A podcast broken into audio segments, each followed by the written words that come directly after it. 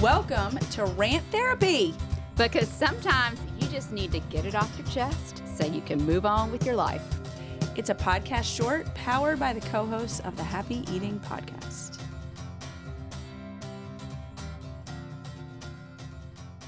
Carolyn, what are you so over this week? I am so over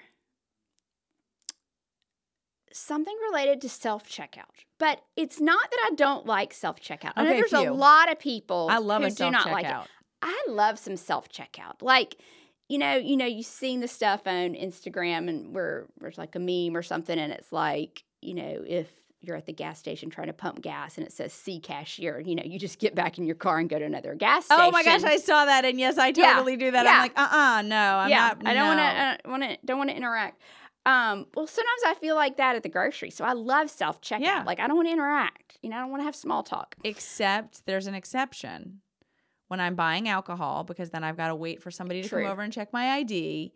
Or if I'm at the Publix because they always bag my groceries and sometimes they offer to bring them out to my car. That's true. Anyway, Well, go ahead. whether you like self checkout in general or not, it's it's here to stay. For I sure. mean, that's where we're headed. You know, it's here to stay. And so, why in the heck have they not made the places where you do self checkout and bag your groceries? Why have they not made them bigger? it's so true.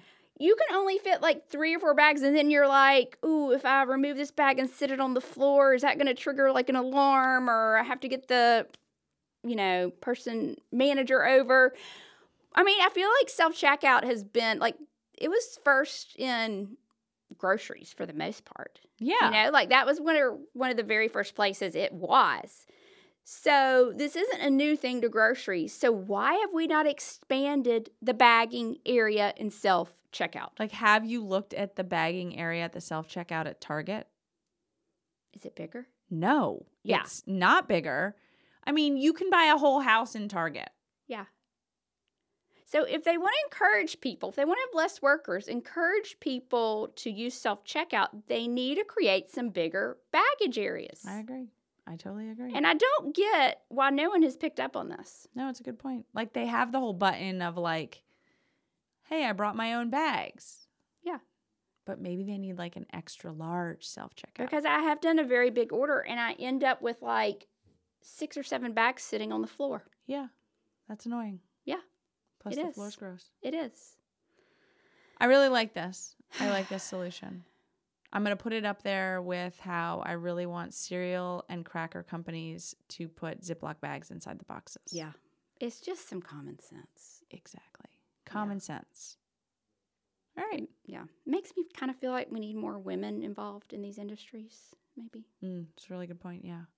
The people who are actually utilizing a lot of these services. Yeah, and making the big grocery trips. Right. That's the thing. Is like men definitely use self checkout, but They're just running in to get something yeah, that, that their wife probably something's getting. get. anyway. Mm-hmm, or they're getting alcohol.